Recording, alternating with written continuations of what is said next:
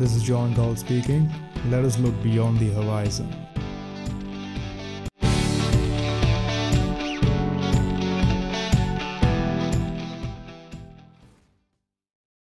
तो इस रिकॉर्डिंग में मैं फाइनेंशियल वर्ल्ड का एक बहुत ही इंपॉर्टेंट न्यूज़ कवर करना चाहूँगा लास्ट वीक फ्राइडे को 15 तारीख को, जो बर्गशायर हैथवे है वॉरेन बुफे की कंपनी उन्होंने अपनी लेटेस्ट 13 एफ़ फॉर्म रिलीज़ किया जिसमें हमें ये देखने को मिला कि वॉरेन बुफे ने फाइनेंशियल्स के जो अपने स्टॉक थे, उन्हें सेल किया है और उन्होंने एक काफ़ी बड़ी पोजीशन ली है बैरिक्स गोल्ड में।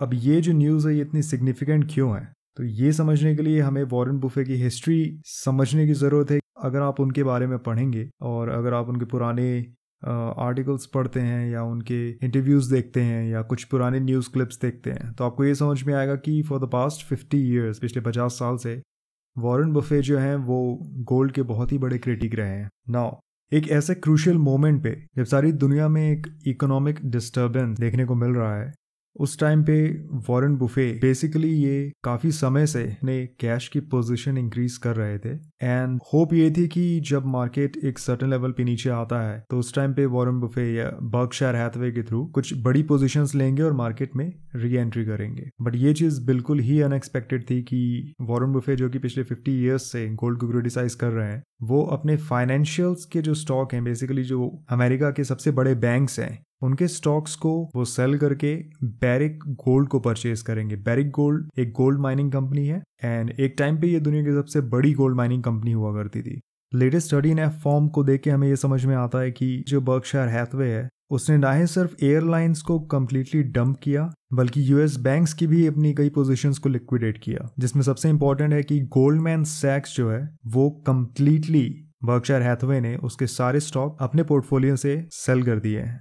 उसके अलावा बर्कशायर का जो जेपी मॉर्गन का स्टेक था, वो 62 परसेंट नीचे आ चुका है। बर्कशायर का वेल्स फार्गो का जो स्टेक है, वो 26 परसेंट नीचे आ चुका है। इसके अलावा पीएनसी फाइनेंशियल और एमएनटी बैंक के शेयर्स को बर्कशायर ने सेल किया है। बैंक ऑफ़ न्यूयॉर्क मेलन भी है मास्टर कार्ड भी है वीज़ा भी है। गोल्डमैन सैक्स का जैसे मैंने बताया, सारा का सारा स्टॉक उन्होंने सेल कर दिया और अपने पोर्टफोलियो से उसे कम्प्लीटली बाहर कर दिया है। उन्होंने कुछ छोटे परचेजेस किए थे क्रोगर में स्टोर कैप में और सनकोर एनर्जी पे। बर्कशायर ने 20.9 मिलियन शेयर्स खरीदे बैरिक गोल्ड के। अब कुछ स्टेटमेंट्स पे ध्यान देते हैं जो वॉरेन बफे ने यूज़ किए हैं गोल्ड के लिए। Gold is a way of going long on fear and it has been a pretty good way of going long on fear from time to time but you really have to hope people become more afraid in a year or two than they are now and if they become more afraid, you make money. If they become less afraid you lose money but the gold itself does not produce anything तो ये चीज़ तो खैर हम through out history देखते आ रहे हैं कि जब भी फाइनेंशियल डिस्टर्बेंस होती है, या फिर एक इकोनॉमिक डाउन टर्न हमें देखने को मिलता है, उस टाइम पे लोग जनरली करेंसी को छोड़ के रियल मनी या साउंड मनी की तरफ़ भागते हैं। और जैसा कि मैंने फ़र्स्ट पॉडकास्ट में कवर किया था गोल्ड और सिल्वर जो है, ये एक्चुअली रियल मनी है। तो अगर गोल्ड की डिमांड मार्केट में बढ़ रही है तो आप ये समझ सकते हैं कि मार्केट की जो ओवरऑल कंडीशन है इकोनॉमी की जो ओवरऑल कंडीशन है, वो उतनी अच्छी नहीं है। ऑब्वियसली ऐसे समय पे लोग डरे हुए होते हैं और गोल्ड जो है वो उन्हें सबसे सेफ़ एसेट नज़र आती है। इसलिए वॉरेन बुफे ने कहा है कि भाई गोल्ड अगर आपको ऊपर जाता हुआ दिख रहा है, इसका मतलब ये सोचिए कि मार्केट में बहुत ज़्यादा फियर है और शायद उसके प्राइस को अगर आप चाहते हैं कि वो बढ़ता रहे तो आपको ये होप करनी पड़ेगी कि ये जो डर है, ये बना रहे और टाइम के साथ बढ़ता ही जाए। अब ऐसे स्टेटमेंट्स देने के बाद भी अगर वॉरेन बफे एक गोल्ड माइनिंग कंपनी में इन्वेस्ट कर रहे हैं I think it is not hard to guess कि सिचुएशन जो है, वो एक्चुअली काफ़ी बदल रही है। जो फाइनेंशियल डाउन टर्न हम मार्केट में देख रहे हैं और जो करंट मार्केट की कंडीशंस हैं उन्हें देखते हुए शायद वॉरेन बफे को भी ये लग रहा है कि अगर डायरेक्टली गोल्ड में नहीं तो गोल्ड माइनिंग जो कंपनीज़ है, उनमें इन्वेस्ट करना शायद एक ज़्यादा बेटर डिसीज़न है रेदर देन जो ऑलरेडी हमारे लार्ज कैप स्टॉक्स ट्रेड हो रहे हैं मार्केट में। उन पे एंट्री करने का। एंड डेफिनेटली फाइनेंशियल से बाहर निकलना बहुत ज़्यादा ज़रूरी है। अब फाइनेंशियल से बाहर निकलने का जो सजेशन है, वो मैं खुद पर्सनली पिछले दो महीने से नहीं, पिछले चार महीने से नहीं last one and half two two years मैं अपने दोस्तों को या अपने जितने भी पहचान के लोग हैं, उन सबको मैं यही सजेशन देता हूँ कि फाइनेंशियल्स में अभी आप एंटर मत करो। आप फाइनेंशियल से दूर रहो। आगे जो सिनेरियो क्रिएट होने वाला है, वो शायद फाइनेंशियल्स के लिए उतना फेवरेबल ना रहे। This is the reason for the past few years मैंने फाइनेंशियल्स में बिल्कुल भी इन्वेस्टिंग नहीं की है। Gold and silver have been my investment of choice particularly silver silver के बारे में तो खैर मैंने काफ़ी स्टडी की एंड जब चीज़ें धीरे धीरे क्लियर हुई, समझ में आई तो ऐसा नहीं कि ये एक सीक्रेट था। ये जितने लोग भी मुझसे डिस्कस करते थे, मैं सबको यही सजेशन देता था कि अगर आप एक अच्छा इन्वेस्टमेंट देख रहे हैं सिल्वर परचेज करो फ़िज़िकल सिल्वर एंड उसके अलावा जब वॉरन बफे ने पेरिक्स गोल्ड में जब इन्वेस्ट किया है तो ऑब्वियसली कहीं ना कहीं उनके मन में ये बात है कि गोल्ड का भी जो प्राइस है वो ऊपर जाएगा। बिकॉज़ इसके चांसेस बहुत ही कम है कि गोल्ड का प्राइस नीचे आता जाए और जो माइनिंग स्टॉक्स हैं, वो ऊपर बढ़ते जाए। बल्कि अगर आप माइनिंग स्टॉक में इन्वेस्ट कर रहे हैं then you must be really bullish on gold क्योंकि जनरली होता क्या है कि अगर गोल्ड दो परसेंट या तीन परसेंट ऊपर जाता है तो माइनिंग स्टॉक्स जो है, वो फाइव परसेंट सिक्स परसेंट से लेके एट टू टेन परसेंट भी ऊपर जा सकते हैं। और गोल्ड अगर दो से तीन परसेंट नीचे आता है तो यही माइनिंग स्टॉक पाँच से दस परसेंट नीचे आ सकते हैं। एक तरीके से बोला जा सकता है कि माइनिंग स्टॉक में इन्वेस्ट करना गोल्ड पे एक लेवरेज ट्रेड लेने के बराबर है।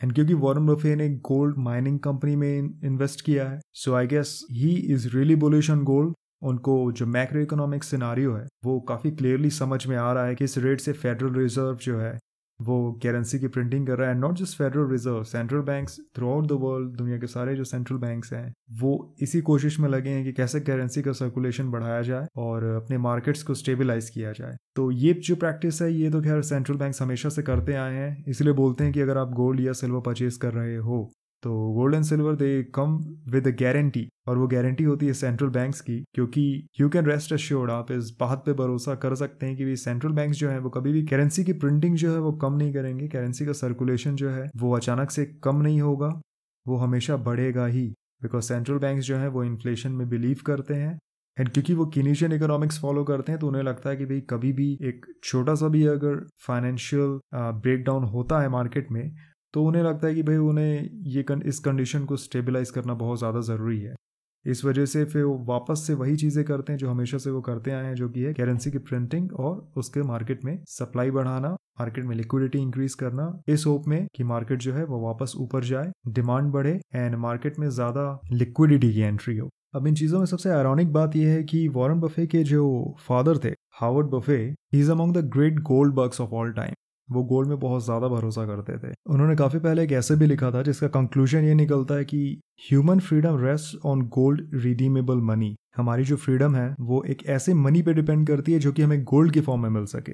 मनी और फ्रीडम के रिलेशन में उनका कहना है कि बिना एक रिडीमेबल करेंसी के redeemable in the form of gold हमारी जो फ्रीडम है और हमारा जो एक्सेस है प्रॉपर्टी को, वो पॉलिटिशियंस के गुडविल पे डिपेंड करता है।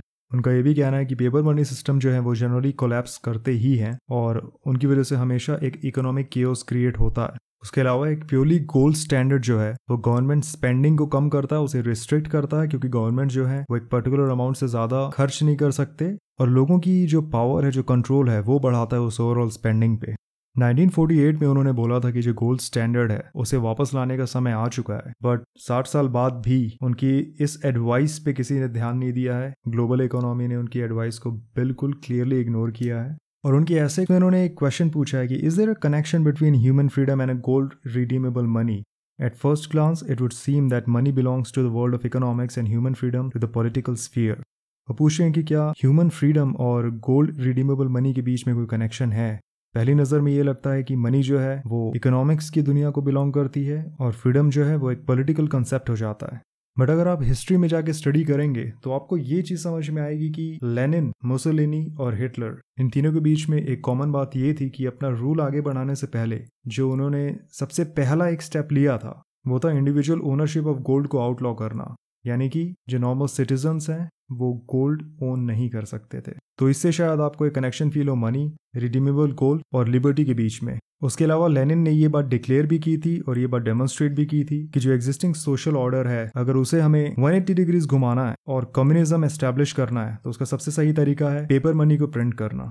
तो अगर इस चीज़ को आप समझते हैं तो भी शायद आपको ये चीज़ रियलाइज़ हो कि okay there must be relationship between gold and human freedom तो गोल्ड स्टैंडर्ड का वापस आना तो एक यूटोपियन ड्रीम की तरह है, क्योंकि governments throughout the world उनको ज़्यादा पैसे खर्च करने की आदत हो चुकी है। गोल्ड के साथ प्रॉब्लम क्या है? वो उनकी स्पेंडिंग को रिस्ट्रिक्ट करता है। क्योंकि हर जो कंजिक्यूटिव गवर्नमेंट आती है, वो अपनी प्रीवियस गवर्नमेंट से ज़्यादा खर्च करती है। वो अपने सिटीजन्स को ज़्यादा प्रॉमिस करती है कि हम ये भी करेंगे, हम वो भी करेंगे। गवर्नमेंट प्रोग्राम्स को लॉन्च किया जाता है। एंड ऑब्वियसली अपनी नेक्स्ट सीट फाइनलाइज करने के लिए वो चाहते हैं कि हम जितनी ज़्यादा स्पेंडिंग कर सकें जितने ज़्यादा प्रोग्राम्स हम रन कर सकें और जितनी ज़्यादा फ्री में हम चीज़ें बांट सकें लोगों को, उतना ज़्यादा जो लोग हैं हमारे फेवर में आएँगे बट ऑब्वियसली ये प्रैक्टिस बहुत ज़्यादा गलत है एंड गवर्नमेंट का इकोनॉमिक एक्टिविटीज़ में कोई ज़्यादा इन्वॉल्वमेंट नहीं रहना चाहिए, ना ही लोगों को गवर्नमेंट पे ज़्यादा डिपेंडेंट होना चाहिए। अब ये सारे जो टॉपिक हैं, ये बेसिकली एक आइडियोलॉजी है जो कैपिटलिज्म की, ये उनसे रिलेट करते हैं बट इसके बारे में खैर मैं अभी ज़्यादा डिस्कस नहीं करना चाहूँगा। सो so, ये एक इंपॉर्टेंट न्यूज़ थी जो मैं कवर करना चाहता था बिकॉज़ uh, अगर आप लास्ट वीक देखें तो मेरे हिसाब से लास्ट वीक और इस वीक मिला के जो सबसे इंपॉर्टेंट फाइनेंशियल वर्ल्ड में जो न्यूज़ आई है वो यही है कि वॉरेन बुफे जो है उन्होंने एक गोल्ड माइनिंग कंपनी में इन्वेस्ट किया है। एंड ऑब्वियसली इससे आप फ्यूचर का थोड़ा एक अंदाज़ा लगा सकते हैं क्योंकि जो अभी इवेंट्स हो रहे हैं वो कैसे टर्न आउट हो सकते हैं ठीक है? So I hope this information will be useful to you ये इन्फॉर्मेशन आपके लिए यूजफुल होगी एंड इसके अकॉर्डिंगली आप अपने फ्यूचर इन्वेस्टमेंट्स प्लान आउट कर सकते हैं. And I hope you guys make a good decision so I see you next time take care